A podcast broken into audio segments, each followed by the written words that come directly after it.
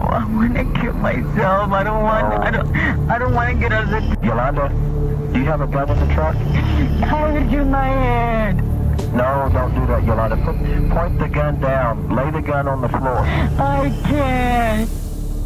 Larry, What? Did you to kill your own son. I can't would be real bad. I feel ten times worse. I hear that you're hurting real bad and you're crying, Yolanda. But I can't understand too much about what you're saying. Do you know how to unload it? You know how to unload it? But I have to.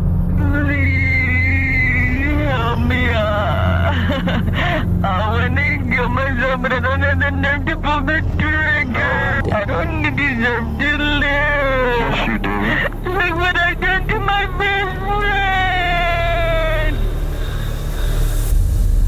Singer, model, fashion designer, actress, and businesswoman.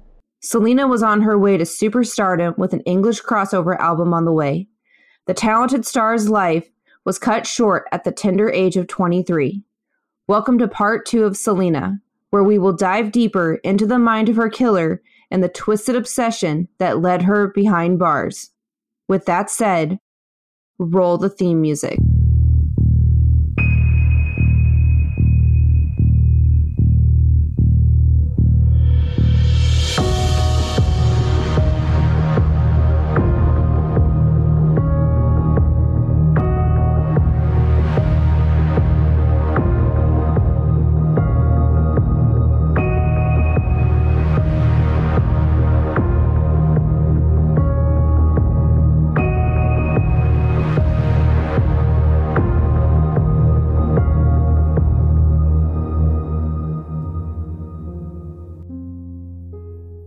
Hello, everybody, and welcome to the Strange Heartland podcast. I'm Mike, And I'm Jory. and tonight we are covering part two of our Selena case, and we're going over the murder of Selena. Who, well, Jory, I mean, explain it. Who, who was she? For those, for people who don't know. So, for those of you who haven't listened to part one yet, Selena was a very popular Tejano female artist, which was kind of a big deal during her time because there weren't very many females in that industry. Uh, started by her father, Abraham Quintanilla, and along with her fellow siblings, uh, AB and Suzette, they worked their way up to superstardom in the industry. She was very beloved. She, um, if you watch or look up any interviews of Selena or seen the movie with J Lo or recently the new Netflix series that came out about a year ago, she was just a very bubbly, genuine person. Um, I think the one thing that always really stood out the most to me growing up as a kid was she was just very authentic and real.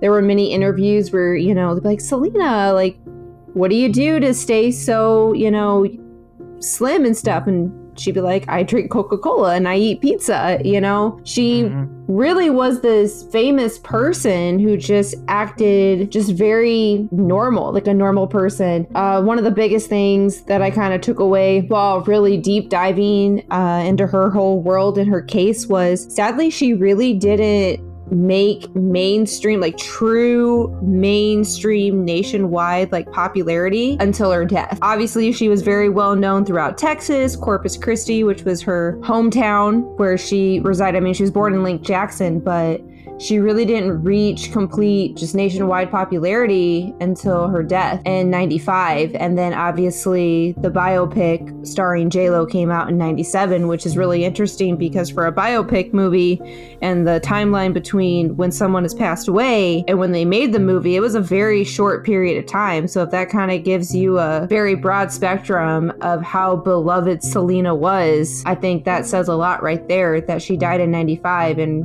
right away a movie was made about her in 97 Right. Mm-hmm. that's really what we're going to talk about and i really encourage people to go back and listen to part one where we just we talk about her and how just basically you know how she was born her family and all that and we talk about how she met yolanda saldivar and we cover the day that she was shot And in this episode, we are going to talk more about Yolanda. We're going to talk about how her obsession with Selena began. Uh, we're going to play, I have a couple audio clips of. Also, I want to correct myself. For some reason, I kept calling Abraham Abram. I don't know why.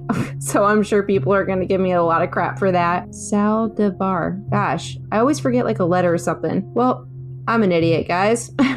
All right, so let's dive into this. Did you want to catch up on anything, Mike, or you ready to go? I'm ready to go. I'm ready to get this get this rolling. All right.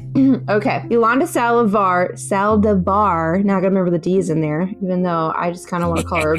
I would just rather just call her bitch through the whole thing because she is just crazy. Uh, was born September 19th, 1960, in San Antonio, Texas, to Frank and Juanita Saldivar. And she is one. And this is interesting because I've heard it was between seven and eight children. Either way, she came from a very big family and she was Yeah. the youngest. Wow. Mm.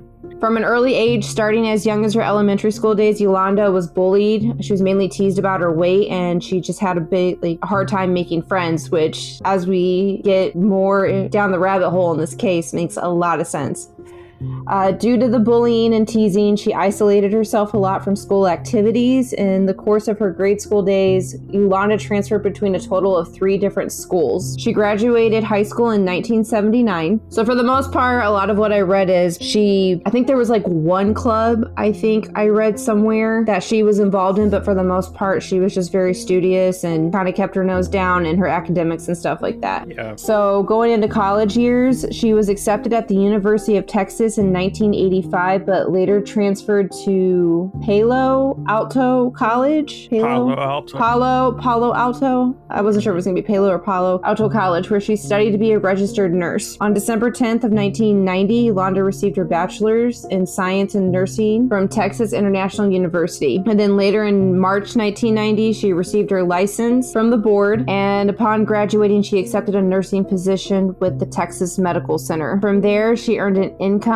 of 60000 a year. And then one thing I found really, really interesting because being a big Selena fan and loving the movie and then also watching the the Netflix series, I was really kind of taken back when I read that she was apparently married as well as had three adopted children and one of them being her her nieces. Wow. Yeah. That's I weird. never, yeah, because I I've ne- never got the impression that she was ever married or like I knew she lived at home with her mother and I think her sister, but never did I ever get the impression that Yolanda had a husband. So I couldn't find anywhere if you know if that was in a divorce or whatever happened to the husband. So there's just a lot of weird stuff like that. I just noticed that when I went into research, there was just a lot of just kind of like missing plot lines, I would feel like, in her story and stuff like that, which doesn't surprise me because, especially as we move on to previous lawsuits and court dates that seemed been missed when she got hired by Selena because you know obviously the biggest thing that led to the shooting of Selena was that she was eventually let go from her position at the boutique. She was confronted by the Quintanilla family um, over basically missing financial documentations. They were getting lots of phone calls and letters from the fan club that they had paid for their stuff and they weren't receiving it. A lot of upset fans, and that was a lot of what started this in the whole first place. So, uh, Dr. Faustino Gomez, which he was a dermatologist, was one of her former employers, ended up suing Yolanda over 9200 back in 1983 Oh wow. yeah, he claimed that she had stole this from him. Eventually, the hmm. lawsuit was settled, but then two months later, she found herself back in court because she was failing to pay her school loans. So she's already got a history in the court already Right. before mm-hmm. she's even Yeah. gone down this obsession, you know. So she's already got a history, which is really interesting to me. It just really paints a picture of how it was a different time back in the 80s and 90s because I don't feel like, especially now with technology and background checks, there's no way that that's gonna go, that you're gonna miss that. Someone's gonna pick up on that. Right. Yeah. So during this time, also, she was switching between hospitals a lot. So shortly after the court case, she switched from where she was currently working. And I tried to do some research, but I really couldn't find find just really like pinpointed like dates and stuff like that for when she was working for Dr. Gomez and if that was at her first hospital. Because I was under the impression that she was just a general nurse. I never thought once that she was working in a particular, you know, what's the word I'm looking for? A particular practice in the hospital. I thought she was just a general ER nurse.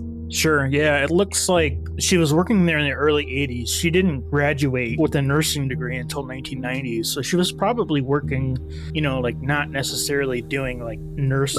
like like stuff. intern like Yeah. internship and stuff like that because when you're in medical school you know you do a lot of internship while you're still in medical school before you actually go some you graduate and then you would go get a residency. And then I mean if anybody who's watched Grey's Anatomy they kind of or ER or any kind of doctor show they kind of show you the extensive steps that you have to take. So yeah I didn't even pick up on that. That's a really good point you know. This is 1983 that he's claiming that she stole this money. Right. hmm which also since i couldn't find you know any more information on that particular part of her life who knows if she was actually doing any kind of nursing while she was in school she might have just been you know like his reception receptionist Sure. or something Yeah. and that's how she was able to steal money from him Right. hmm Maybe she worked for the administrative staff or something. Yeah. So anyway, during this time, she's obviously switched hospitals and she moves to St. Luke's Lutheran Hospital.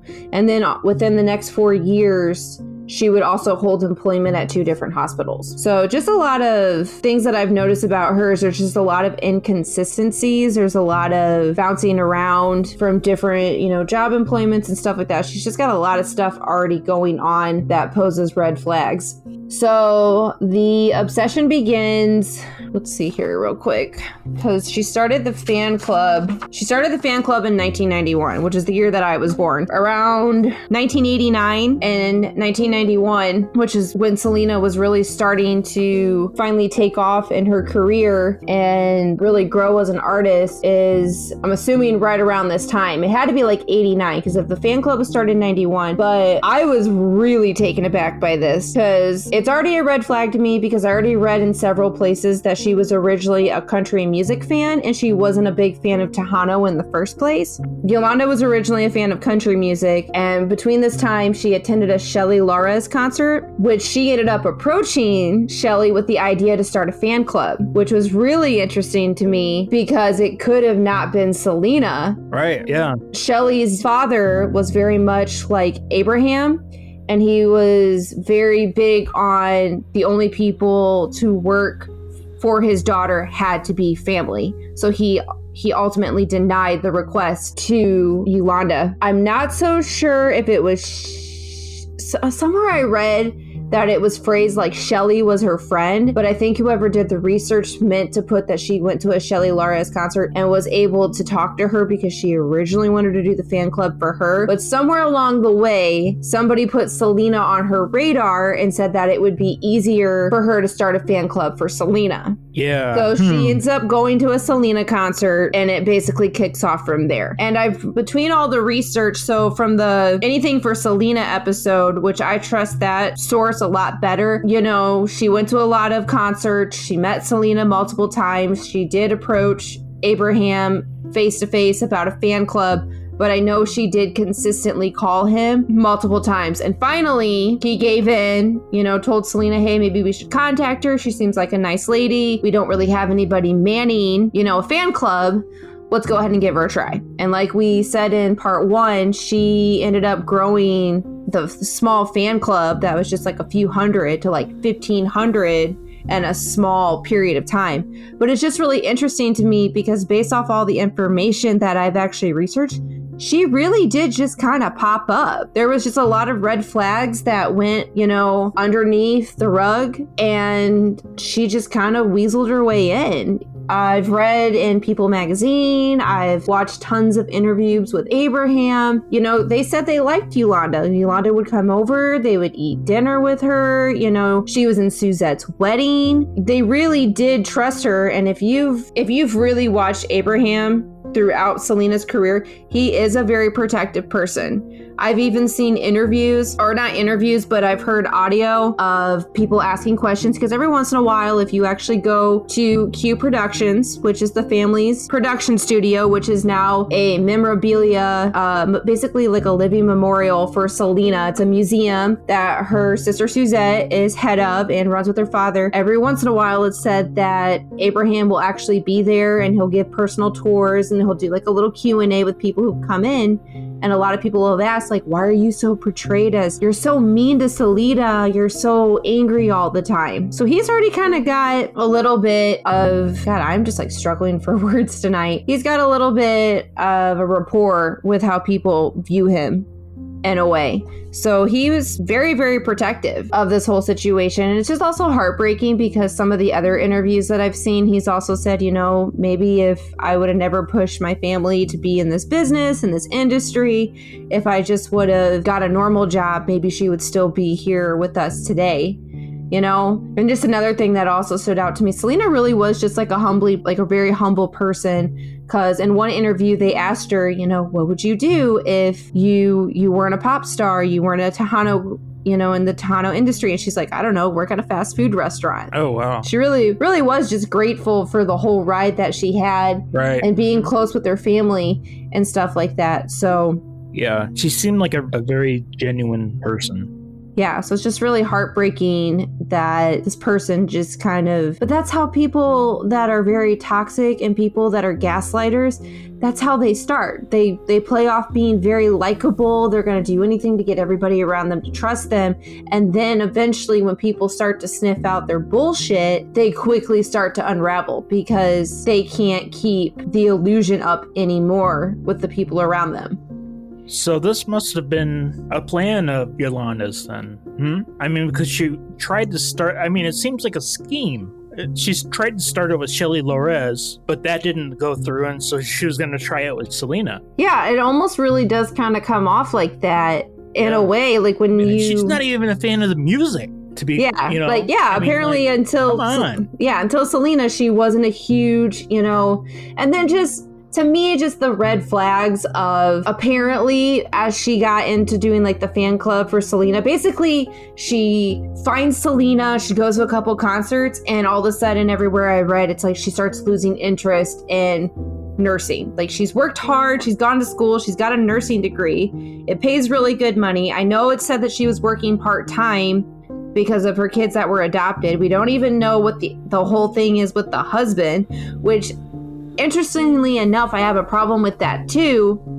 I wish I could find more like did she get a divorce? Was he abusive? Like because later when we get down to the day, just kind of going back and backtracking on the day that Selena died, she calls Selena early in the morning claiming that she was raped across the border and that she needs Selena to drive her to the hospital. Selena drives her to the hospital and they do an examination on her and they find no trace of assault. So that's just really interesting because if she was married and she has a husband, you'd think you would call your husband. And furthermore, if you have a husband, what are you doing, you know, far from home in a situation that you're getting assaulted? Not saying people get assaulted all the time when they're just out on vacation or whatever, but you know what I mean? It's just it doesn't add it doesn't add up and the line of events of from the time that she was confronted to the time that she was let go. And then just like other weird stuff that I've I've read and heard while researching this um apparently like her house or her room was like a living shrine to Selena almost. So, also just the fact that when I was listening to that deep dive podcast, multi- multiple episode series, I never heard anything about a husband. There's been nothing in any kind of other research other than the one article that I read somewhere that she apparently was married at some point. So I don't know if she was, like I said, I don't know if she was married really early and then he just ran off or what. It all just seems like it it snowballs really quick. I'm in college, I'm a nurse, not interested in that anymore. I go to a Shelly Lares concert. Somebody tells me about Selena. All of a sudden, I'm, I'm a fan, even though I was a country fan. And now I'm constantly calling this star's father to start a fan club. It's very Right. weird. Very Yeah, weird. very weird. So, just a lot of other interesting stuff. I really encourage people to go back and watch any footage, like actual footage from during that time that they can find Yolanda in it or any pictures. She's always standing like right behind Selena all the time. Right behind Selena. Um, also, the other interesting thing that I found was anybody who's watched the 1997 biopic of Selena, there's a scene where Yolanda gives her a ring that I don't know if it necessarily looked like an egg, but I know that she was given a ring. Um, I know that she was said to call her mom, apparently, which is also interesting. And I know people have like, they have like their second moms and stuff like that. And that's just shows kind of how Yolanda thought that she could just kind of be a leech in Selena's life because Marcella, which is Selena's mom, she's always been close with everybody in her family. She's been close with her mom, her dad, you know. Suzette and her were super close. I've watched countless interviews with Suzette, and they've always talked about there was never any competition between her and Selena. They did everything together. I mean, Selena, as people know, she had her boutique that she opened near to her death. And growing up with her family, they always designed their own clothes. You know, she was always sketching her own clothes. And actually, one Selena fact that I have is one of her leather jackets actually resides in the Smithsonian Museum Oh wow. Today. That's cool. and I didn't know that. So, just really, it's just really sad because even Abraham, who is a super protective guy, I mean, everybody knows the story of, you know, Selena and her husband, Chris Perez. At one point, Chris Perez, everybody knows the famous scene. If you've seen the movie, there's that scene where Abraham's like, you will no longer see him or there will no longer be a Selena y Los Dinos. Like he's he's very protective to the point that he doesn't even want a boy entering Selena's life because she's very young at this point. She was 23 when she died.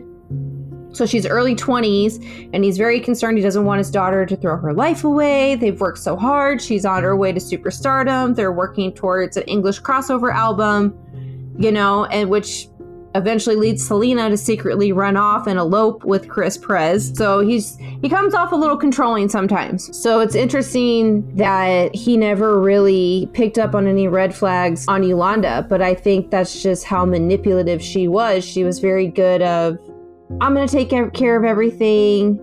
And with how genuine Selena was and a bubbly person, I think people just kind of trusted Selena's instincts a little bit more until all of a sudden people from the fan club started calling and talking poorly about Selena and wondering why their signed photos, their merchandise, whatever the club entailed that they would receive for, you know, it's basically today's version of Patreon. You know, back in the day, instead of logging on a website, you you mailed it in. You mailed in your five bucks and you got your signed photo of Selena and whatever else you were gonna get for that month. So Did you did you talk about the ring? You had brought up the ring, but I don't think you talked about it.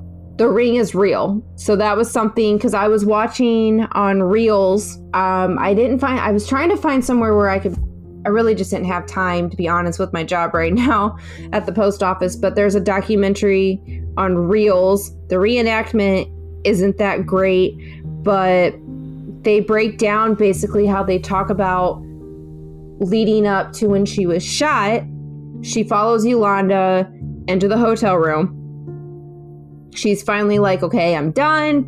You've dragged me to this hospital. You've claimed that you've been assaulted. Yolanda, I just want the records. You're no longer going to work for me. We've been over this. And basically, at this point, she's also saying, you're no longer going to be in my life. And at that point, it's depicted that Yolanda grabs the gun out of her purse, points it at Selena. Selena turns around to try to run out the door, and that's when she shoots her in the back of her shoulder. But it was also stated that I noticed in the Reels thing, in between that whole time when she's saying that she's done with the relationship, she's taking the ring off her finger. But I could never find anywhere um, in the evidence or any of the research if that was part of the evidence at the crime scene.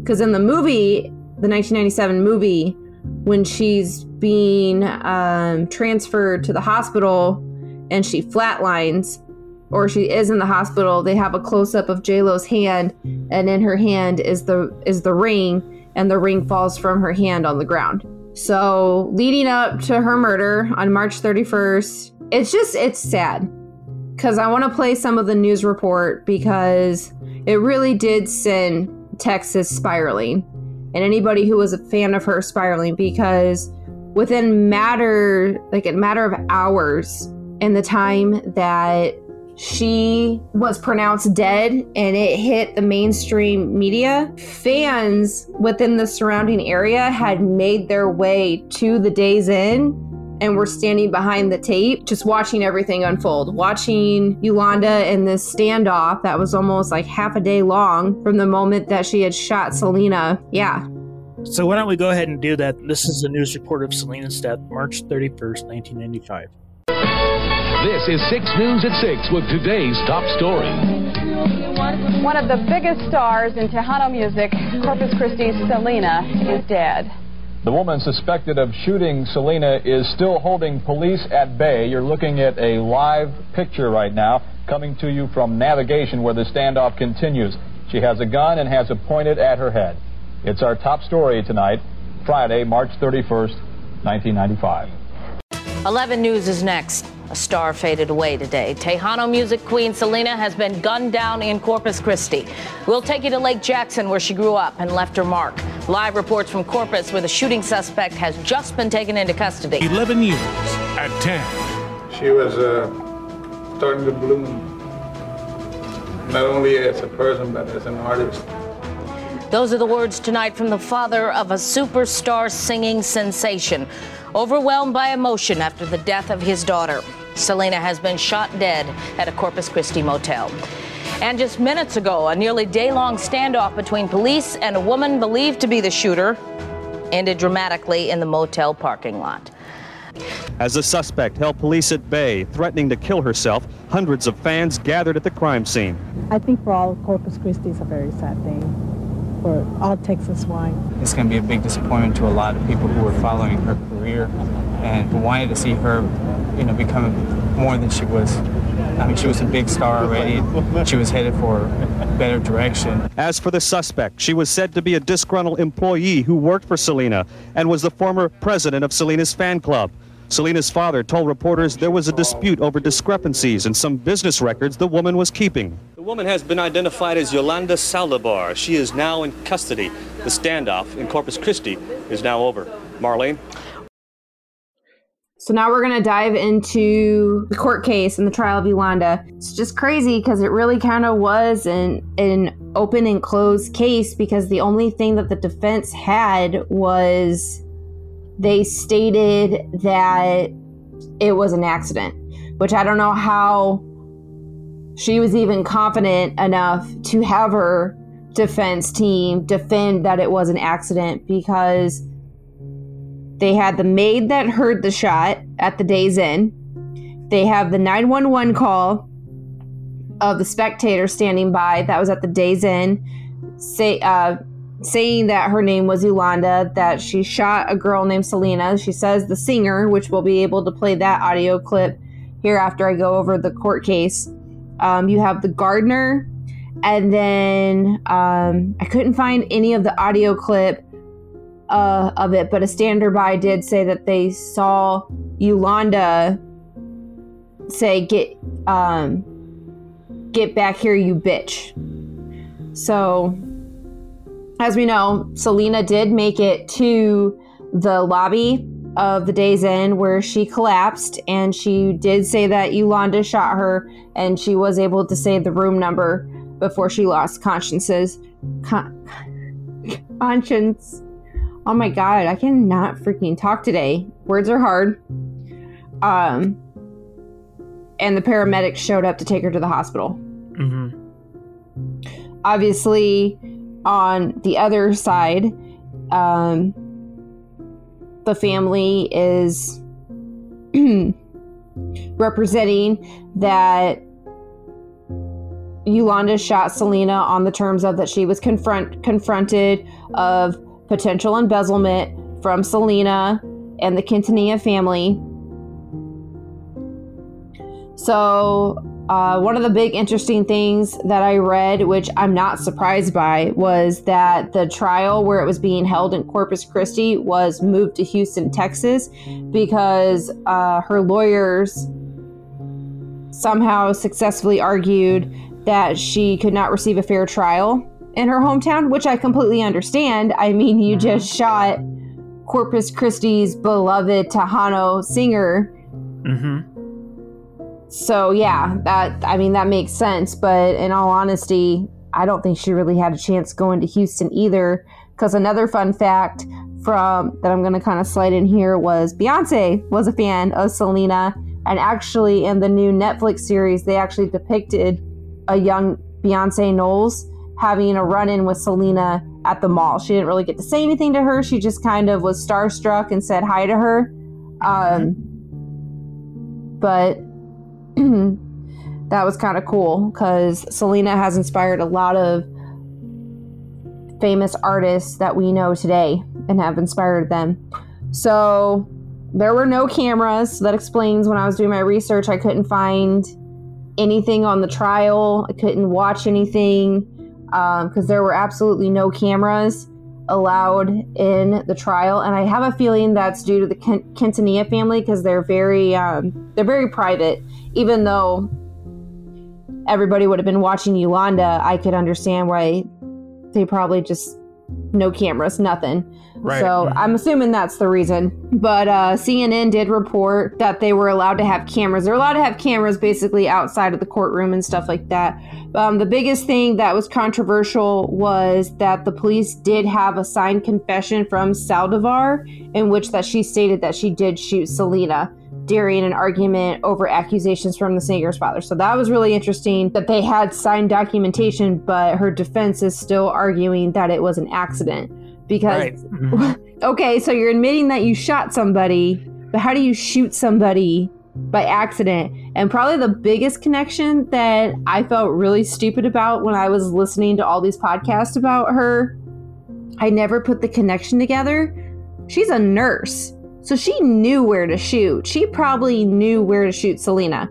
And especially that we know that she bought the gun days before this incident went down. And it was also said um, that Selena had seen the gun because I know we talked about in part one that there was also a night where Chris accompanied Selena to go attempt to get documentation from Saldivar at one point too, and she made it back home safely. So I'm thinking she knew where to shoot shoot her because when I was watching the Reels documentation where they were talking about when she was shot and they were playing out the whole scene, they said the doctors literally said that if it would have just been a little bit to the left of her, what was it? Hold on, I'm gonna play it real quick so I know how to say it properly. Because I just, sorry, I just want to know how to say it right. That's all right. Sorry, guys, I'm not a doctor. so, the other things that are hard for me, other than pronouncing people's names, are medical terms.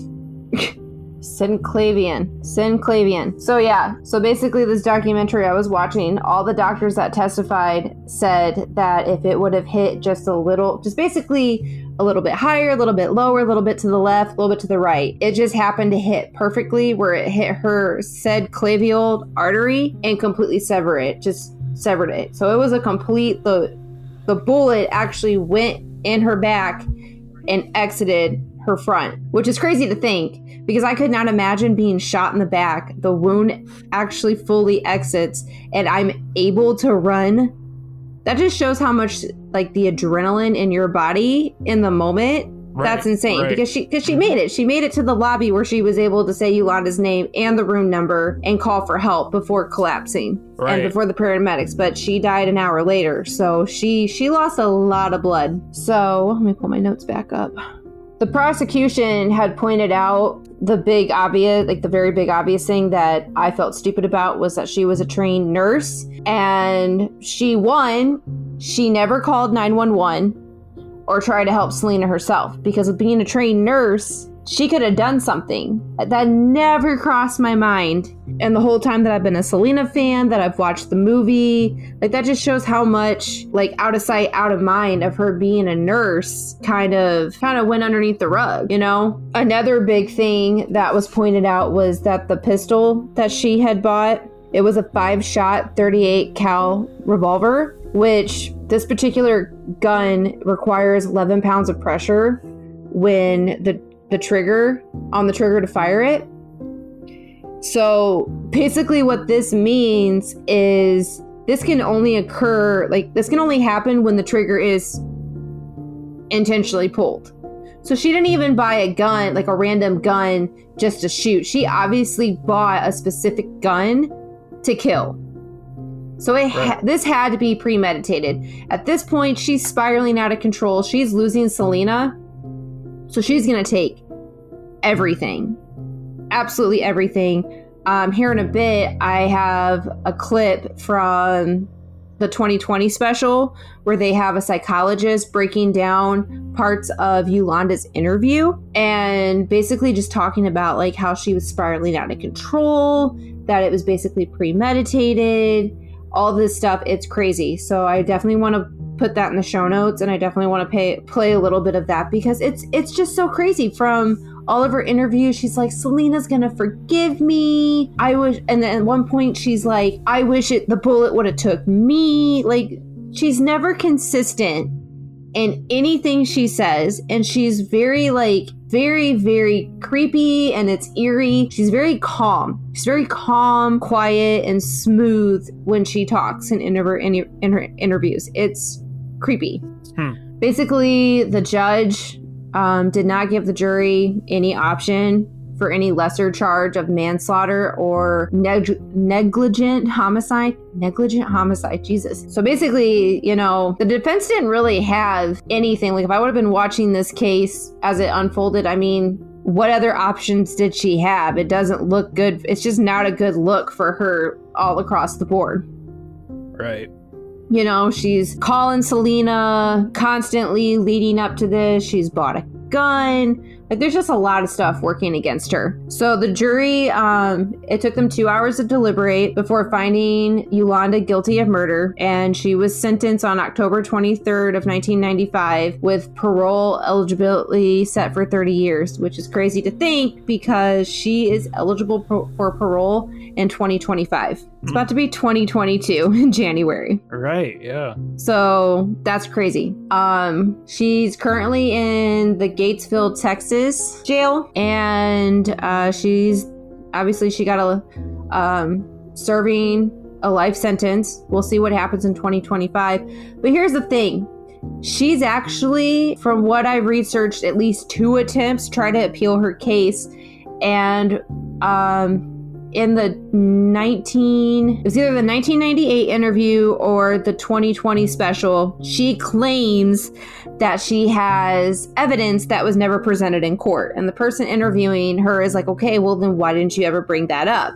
And she's just very vague about it. She basically claims that she's got evidence and video documentation that selena was having an affair and that basically she wanted yolanda to help her leave chris and she also claims that she had a suitcase of clothes. I would really like to see this evidence. Yeah. Oh, I think it was like in 2008. It was like early 2000s. but she sends her lawyer on this wild goose hunt to all these different banks basically in Texas because she claims that she has the evidence in a safety deposit box. She sends them on a week long goose chase and they don't find anything. I agree with other people and I think that she just wanted to be put back in the media, you know, and not forgotten about. I mean, I don't even know why she would even want to try to appeal because Selena died in 1995. It is now 2022, almost 2022, and Selena is still wildly beloved. People do not like Yolanda. She is not favored by any anyone so much that when she was when she's been in jail She literally spends 23 hours of, of her day in a 9 by 6 prison cell. She's only been allowed to purchase a radio from the commissary and she can have two hour visits with family and friends each week. And part of why she spends all her time in a 9 by 6 jail cell is because inmates who were fans of Selena have threatened her and sent her letters and have shown violence to her because they don't like her. So she's Right. literally in a 9 by 6 cell for 23 hours a day for how long she's been in jail Right. because she's that hated. She's literally like the Latino Umbridge from Harry Potter Mm-hmm. in the living. Like, I don't know what she thinks is going to happen for all the times that she's trying to appeal her case that she would have a life outside of jail. Right. What else we got? Um, oh. so the other thing when I was reading was when she's claiming that she has a diary and a letter and a video proving that she basically had an affair behind Chris's back. Um, the name of the guy that she gives, it sounds made up. Ricardo Martinez. Mm. Like- Ricardo Martinez. And apparently he was chief financier of like Selena's clothing business. But when I was listening to anything for Selena, I thought there was like a doctor that she see, but I think I was getting confused between the doctor that was suing Yolanda. Oh, okay. So I just know that there was somebody in the in the mix. I think um, when I remember listening to anything for Selena, I think um, he it was said that he might be a doctor, but it's it's Yolanda. She's been making up a whole bunch of stuff. Like nothing that nothing that she says has any like substance to stick. Like it has no support to it. You see Selena and who she is. I have a hard time believing that she would ever have an affair behind Chris's back. Like she was already so young. She was very hopelessly hopeless in love. Not saying that people, you know, aren't capable of that. But Selena was consistent as who she was as a person All right. Mhm. you know and when yolanda was finally confronted for the stealing she became very inconsistent in her behaviors and stuff like that another interesting fact was the revolver used to kill selena was misplaced after the trial How, yeah. How does that happen? yeah, I know. It's really weird. There was really not a lot of context there. I could imagine probably why, because I don't think anybody in a court of law is going to admit that they fucked up and misplaced evidence. But eventually they did find it in a reporter's home, and I guess they ended up like dismantling it.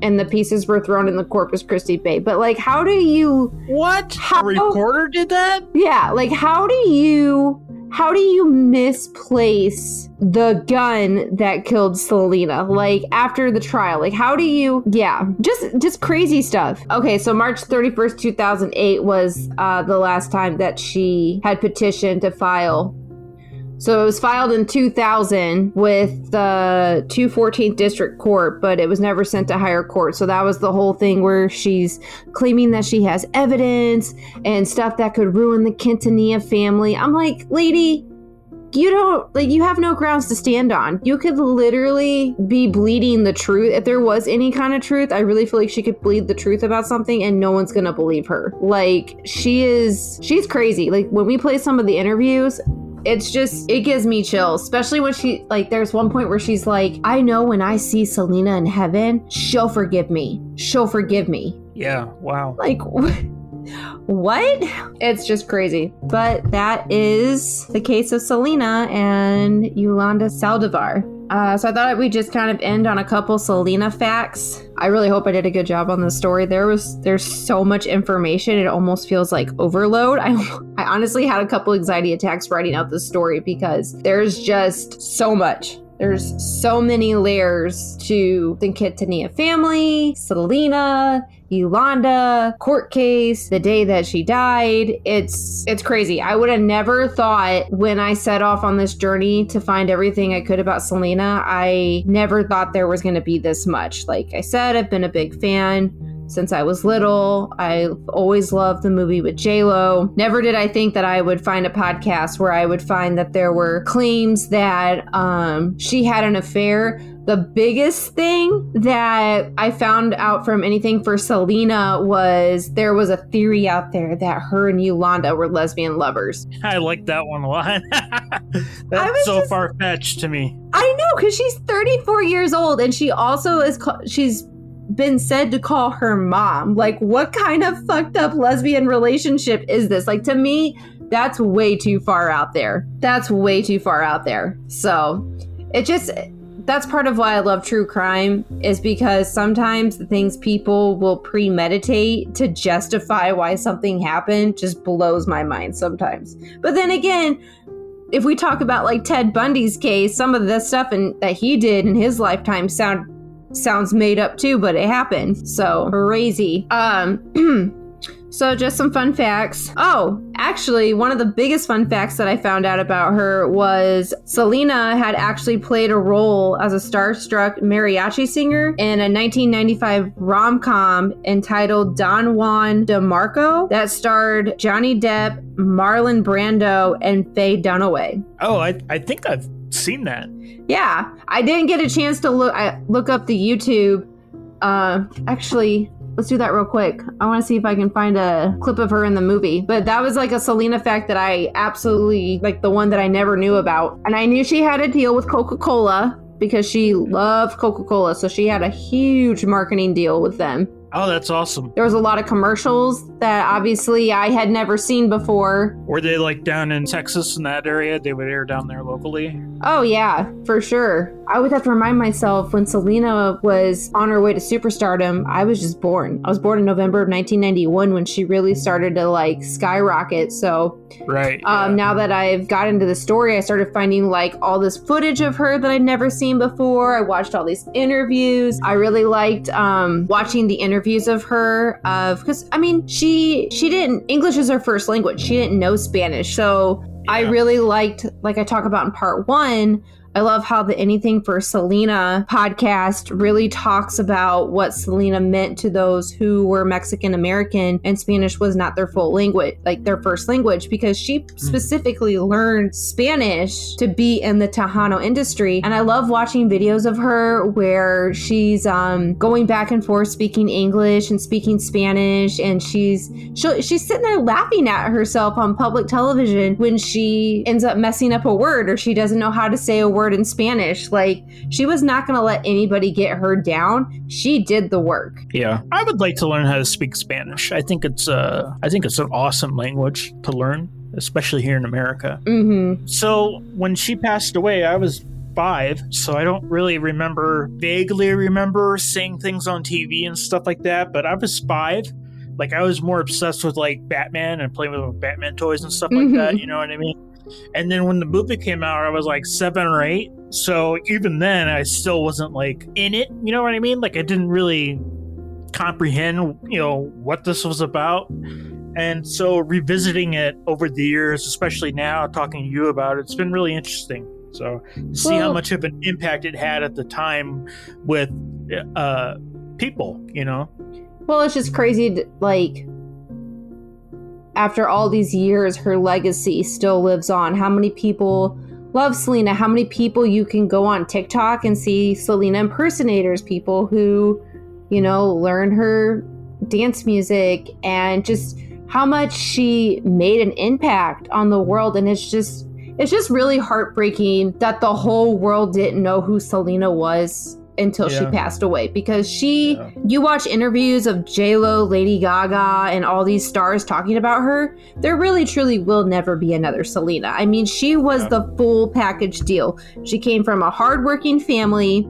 She was mexican american so she already came from struggle. She rose above that. She could sing she could act she designed her own clothing line. I mean she graduated high school before I think I read before she was even 18 and even while touring she um She even earned a business degree in college. well, wow. in between this and another thing was Selena was a big advocate for school shoes. She would go and talk to children at schools all the time, advocating stay in school, get your degree. She goes, I tour all around the country and I got my I got my high school degree and I have a college degree. She was a big advocate for kids staying in school. I mean, and she was just she was a good role model. I don't have anything else. Um, I guess the only other things is I do want to release a Patreon video where I want to talk more just about Selena and her legacy and just her in general, outside of like her murder and everything like that. But um, I watched a lot of interviews on the Selena series, and one that I watched was Suzette, her sister, said that there were a lot of scenes in the new series that actually made her tear up because they did it so well. It really took her back to that time because it was like almost exactly. I actually made the connection today. I actually like the Selena series more than I like the movie now. And the reason why I like the Selena series is because the JLo movie is great and everything. JLo did a- an amazing job, but compared to the Selena series on Netflix, it really kind of just gives like a broad spectrum of her life. Whereas, like, mm-hmm. part one, it shows the origins, it shows her middle school days, it shows her high school days. It's a deeper dive. It's a deeper dive, and to me, it's and I'm sure there's if I did a deep dive into it, I'm sure there's stuff that really didn't happen in it because every, you know, TV show has to put some kind of dramatized stuff in it to fill space. But to me, it was more realistic. It really showed how humble of a person, how real she was. She really just was a normal girl like everybody else who was just, you know, getting into singing and stuff like that. You know, they show her she wants to go off and go to this fundraising thing in high school so she can spend time with a boy, but they have to tour. Like there was just a lot of stuff in it that was realistic that made it relatable to her than she was already relatable on her own with all the media footage and coverage of her that you can find on YouTube. So right. Got ya. I also just feel like they really depicted Yolanda a lot better. The fact that you watch the 1997 movie, and I think we talked about this in part one, but Yolanda looks so much older. Like I think I, I think growing up, I thought she was like 50 in the movie, and then to come to find out in Yeah. research that she's only 34. I'm gonna be 30 in November, and she was only 34 when she shot Selena. That's Right. crazy. I Right. told Yeah. yeah, totally thought she was way way older. I'll be 32 in um, just a couple days. My birthday's this weekend. Yeah, so I'm excited for that. I already got you something. You got me something? Well, me and Sarah got you something. Oh, really? You guys did something in secret, huh? Yeah. Oh. Don't don't Well, be I- going and bugging her. I, I won't. I won't. I won't. Oh, Jory, what story are you doing next? Um, I actually don't know. You wanna- and I'm gonna Well- tell you why I don't know. Cause I recently got a Discovery Plus account. So now I have all these unlimited documentary, true crime documentaries um, Yeah. available to me. And as many of you have known from the billionth time that I've said it and the past couple episodes we've done, I'm a postal carrier. And due to the pandemic, we are severely short staffed. I work 12 hour days every day. So I don't really have a whole lot of time to just log on my computer or sit on my phone and just read article after article. So to kind of help me get better organized and make things easy, I got a Discovery Plus account so I can actually lay in bed and watch true crime documentaries and take notes where I can just kind of pick up my notebook, turn the documentary back on, and then go back to it. Because I personally have been dropping the ball lately since we got back into the podcast because I have just been struggling um, playing the balancing act between everything with my job. So It's no big deal. So Oh crap, I forgot there was a whole thing I wanted to read. Oh my god, there's hold on. There's so much stuff going on. I have so many tabs open. Okay, I found it. Hold on. all right. Oh my god. So, just a couple other Selena facts here before we sign off. So, I don't know if you've ever heard of mentalfloss.com. It's a widely used website. It's just like facts and stuff like that. Have you heard of it? Yeah. Mm-hmm. Yeah. Okay. So I looked up to see what Mental Floss had on Selena, and I found a whole bunch of interesting stuff. So at number one, they have April 16th, 1995 is or was Selena Day in Texas. So just a few weeks after her passing, uh, George W. Bush, which was, you know, then the governor of Texas, he officially declared that this day would be um, Selena Day because it would have been on Selena's 25th birthday. I guess at one point, a Dallas Democrat, Anna Marie, uh, she actually sought out to make it an annual remembrance in 2019 of February. She actually introduced a House Bill 2492 to the Texas state legislature, but unfortunately that bill never passed. So there actually was an attempt to make an official annual Selena Day. We already knew that she had many other uh, things that she did outside of singing. She was a composer, fashion designer, and a lot of those things are on display at the Selena Museum in Corpus Christi, ran by her family. Also, there isn't an official Selena Day, but I do know in Corpus Christi, once a year, they do hold an actual Selena festival in honor of her, which I've always wanted to go to. Oh, yeah, that'd be awesome. One of the biggest things that I found out that got me really excited because I kind of want to apply to this school just to take the class. Hold on, where's it at? I'm kind of going out of order here because I'm, I'm actually excited about it.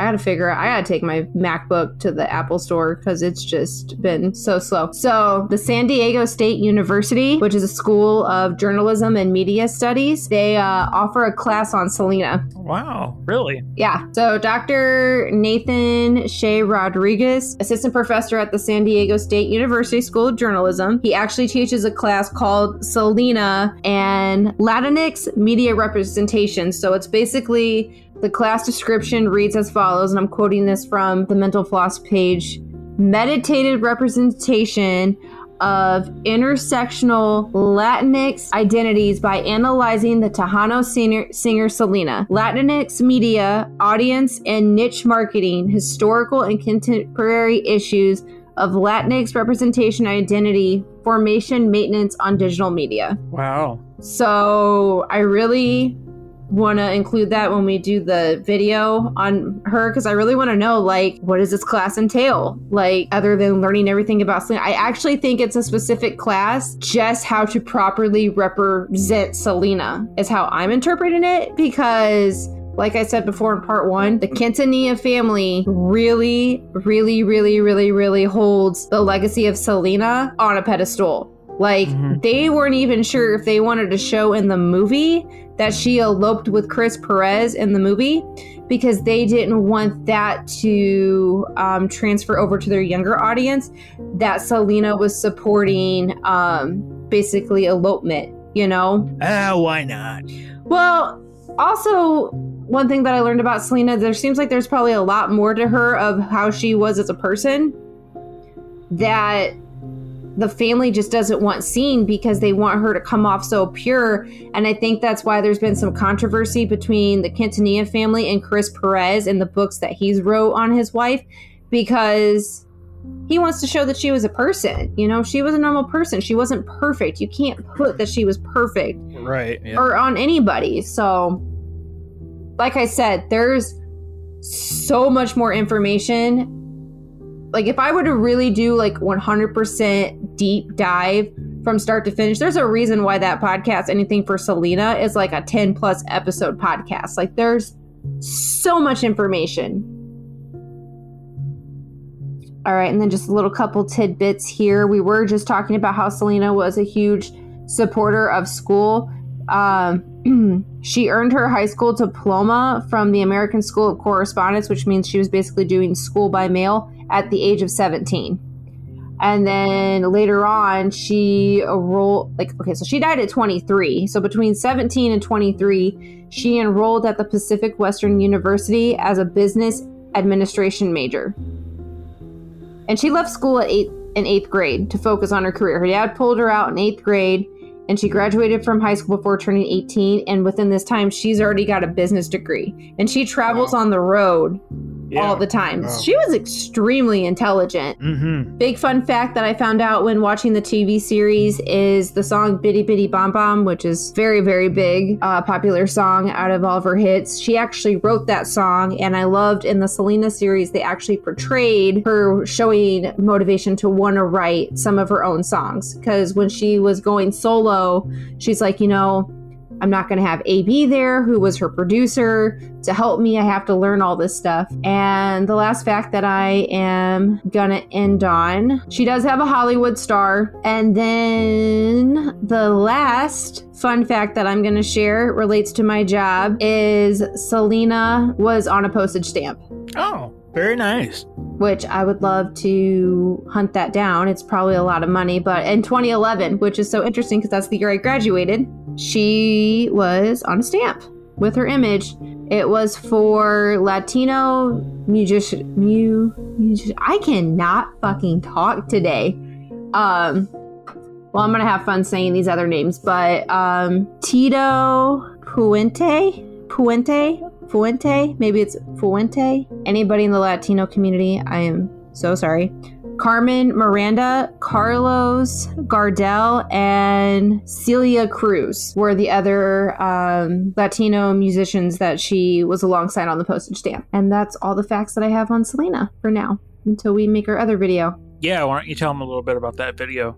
We are trying to get a Patreon up and going, and because I am such a huge Selena fan, and there's so much more outside of her murder um, and Yolanda that I would love to talk about. I really just want to talk about her and her personality, some of the promotions that she did. I really want to talk about um, just some of her interviews, really just her in general as a person outside of her as an artist.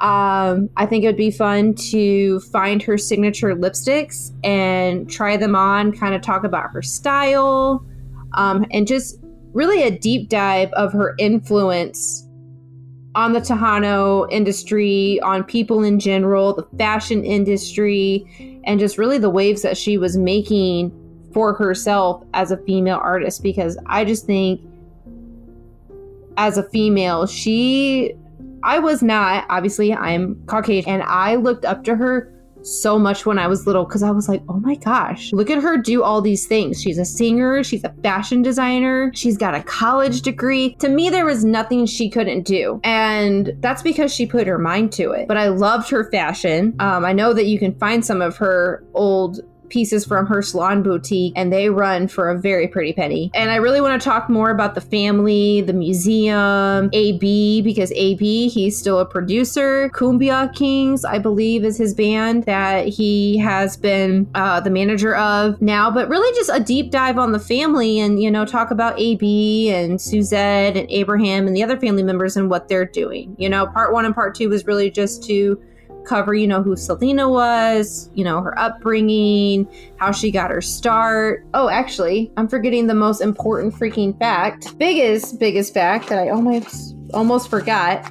And then we'll we'll stop from there. But her last performance was sold out. That was at the Houston's Astrodome on February 26, 1995, to over 66,000 fans. Wow. Crazy. That's huge. She opened Yeah. up with a um it's actually one of my favorite. She opened up with a disco melody and she wore this gorgeous gorgeous shimmery burgundy just bell bottoms. I loved her fashion. There was nothing that she was scared to wear. And she always like um in a lot of her popular music videos she always wears chris's red shirt that she had tied up. Just loved her fashion. Just loved her as a person. I think that was why it was so heartbreaking to me when i first saw the 1997 movie because i'm watching this movie and i'm watching this story unfold and she's just this genuine bubbly person. Daughter sister friend and role model to all these people and then this person just freaking takes her life because she can no longer be closer to her so it's just it's crazy Yeah. so i just think it would be fun to do a deep dive in the history of Tejano music, kind of talk more about Tejano music and the history of it, talk about like each album, really just a deep dive in her career, you know? Just, Learn how to pronounce the names of the artists. what did I say wrong this time? I don't know. Probably Everything. Everything. Yeah. We're finally going to get comments and it's going to be like, um, find a co host that can pronounce words. All right. Speaking of comments, we would really appreciate it if you'd stop by iTunes and rate us and leave us a comment. It helps us get noticed by more listeners. Stop by strangeheartland.com, check out the site, submit your story to us, and we will read them on a listener episode of the podcast in the future. Check out our sweet merch. Mm-hmm. Yep. With that said, I'm Mike. I'm Jory. Stay spooky, folks, and good night. And good night. They have made me out to be to be a monster. And I just want to say, I did not kill Selena. It was an accident. And my conscience is clear. She was like a cuddling bear, teddy bear, that she would allow you to, to love her. I told her that, that I loved her like a daughter. And she goes, you you know, I give you that right. She would call me mom uh, on the phone. She called you mom? Yeah, she said, hi mom, how you doing? And that shot caused Selena to bleed to death. She was running toward the lobby, she just bled to death. I was telling her to leave. And I said, I, it's over, Selena. It's over. I can't work for you no more. I can't work for you no more. She went down. She grabbed my feet. And she got up. And she says, Mom, we need to talk about this. We need to talk about this. I'm going to close the door. And when she was walking to the door, she was going at an angle. And I told her, don't close the door. And in that instant, the gun went off. But why didn't it hit you? Because I was pointing to the door, and it just went. Did you know she was hit? No, I did not know. There was blood along the door seal. I didn't even look at the door. But there was blood all over the room. How could you not see it? The pictures that I see, they're dots. Why didn't you commit suicide when you were in the car all those nine and a half hours? There were many things going through my mind. I could hear her in my mind telling me, stay behind, stay behind. I hear her tell me, you don't commit suicide because I'll never see you in heaven. Jurors didn't believe Saldivar. It took them less than three hours to convict her. Prosecutor Valdez insists there was no evidence of an accidental shooting. This was a, a simple case of cold-blooded murder. There was an intent involved, and she did exactly what she set out to do.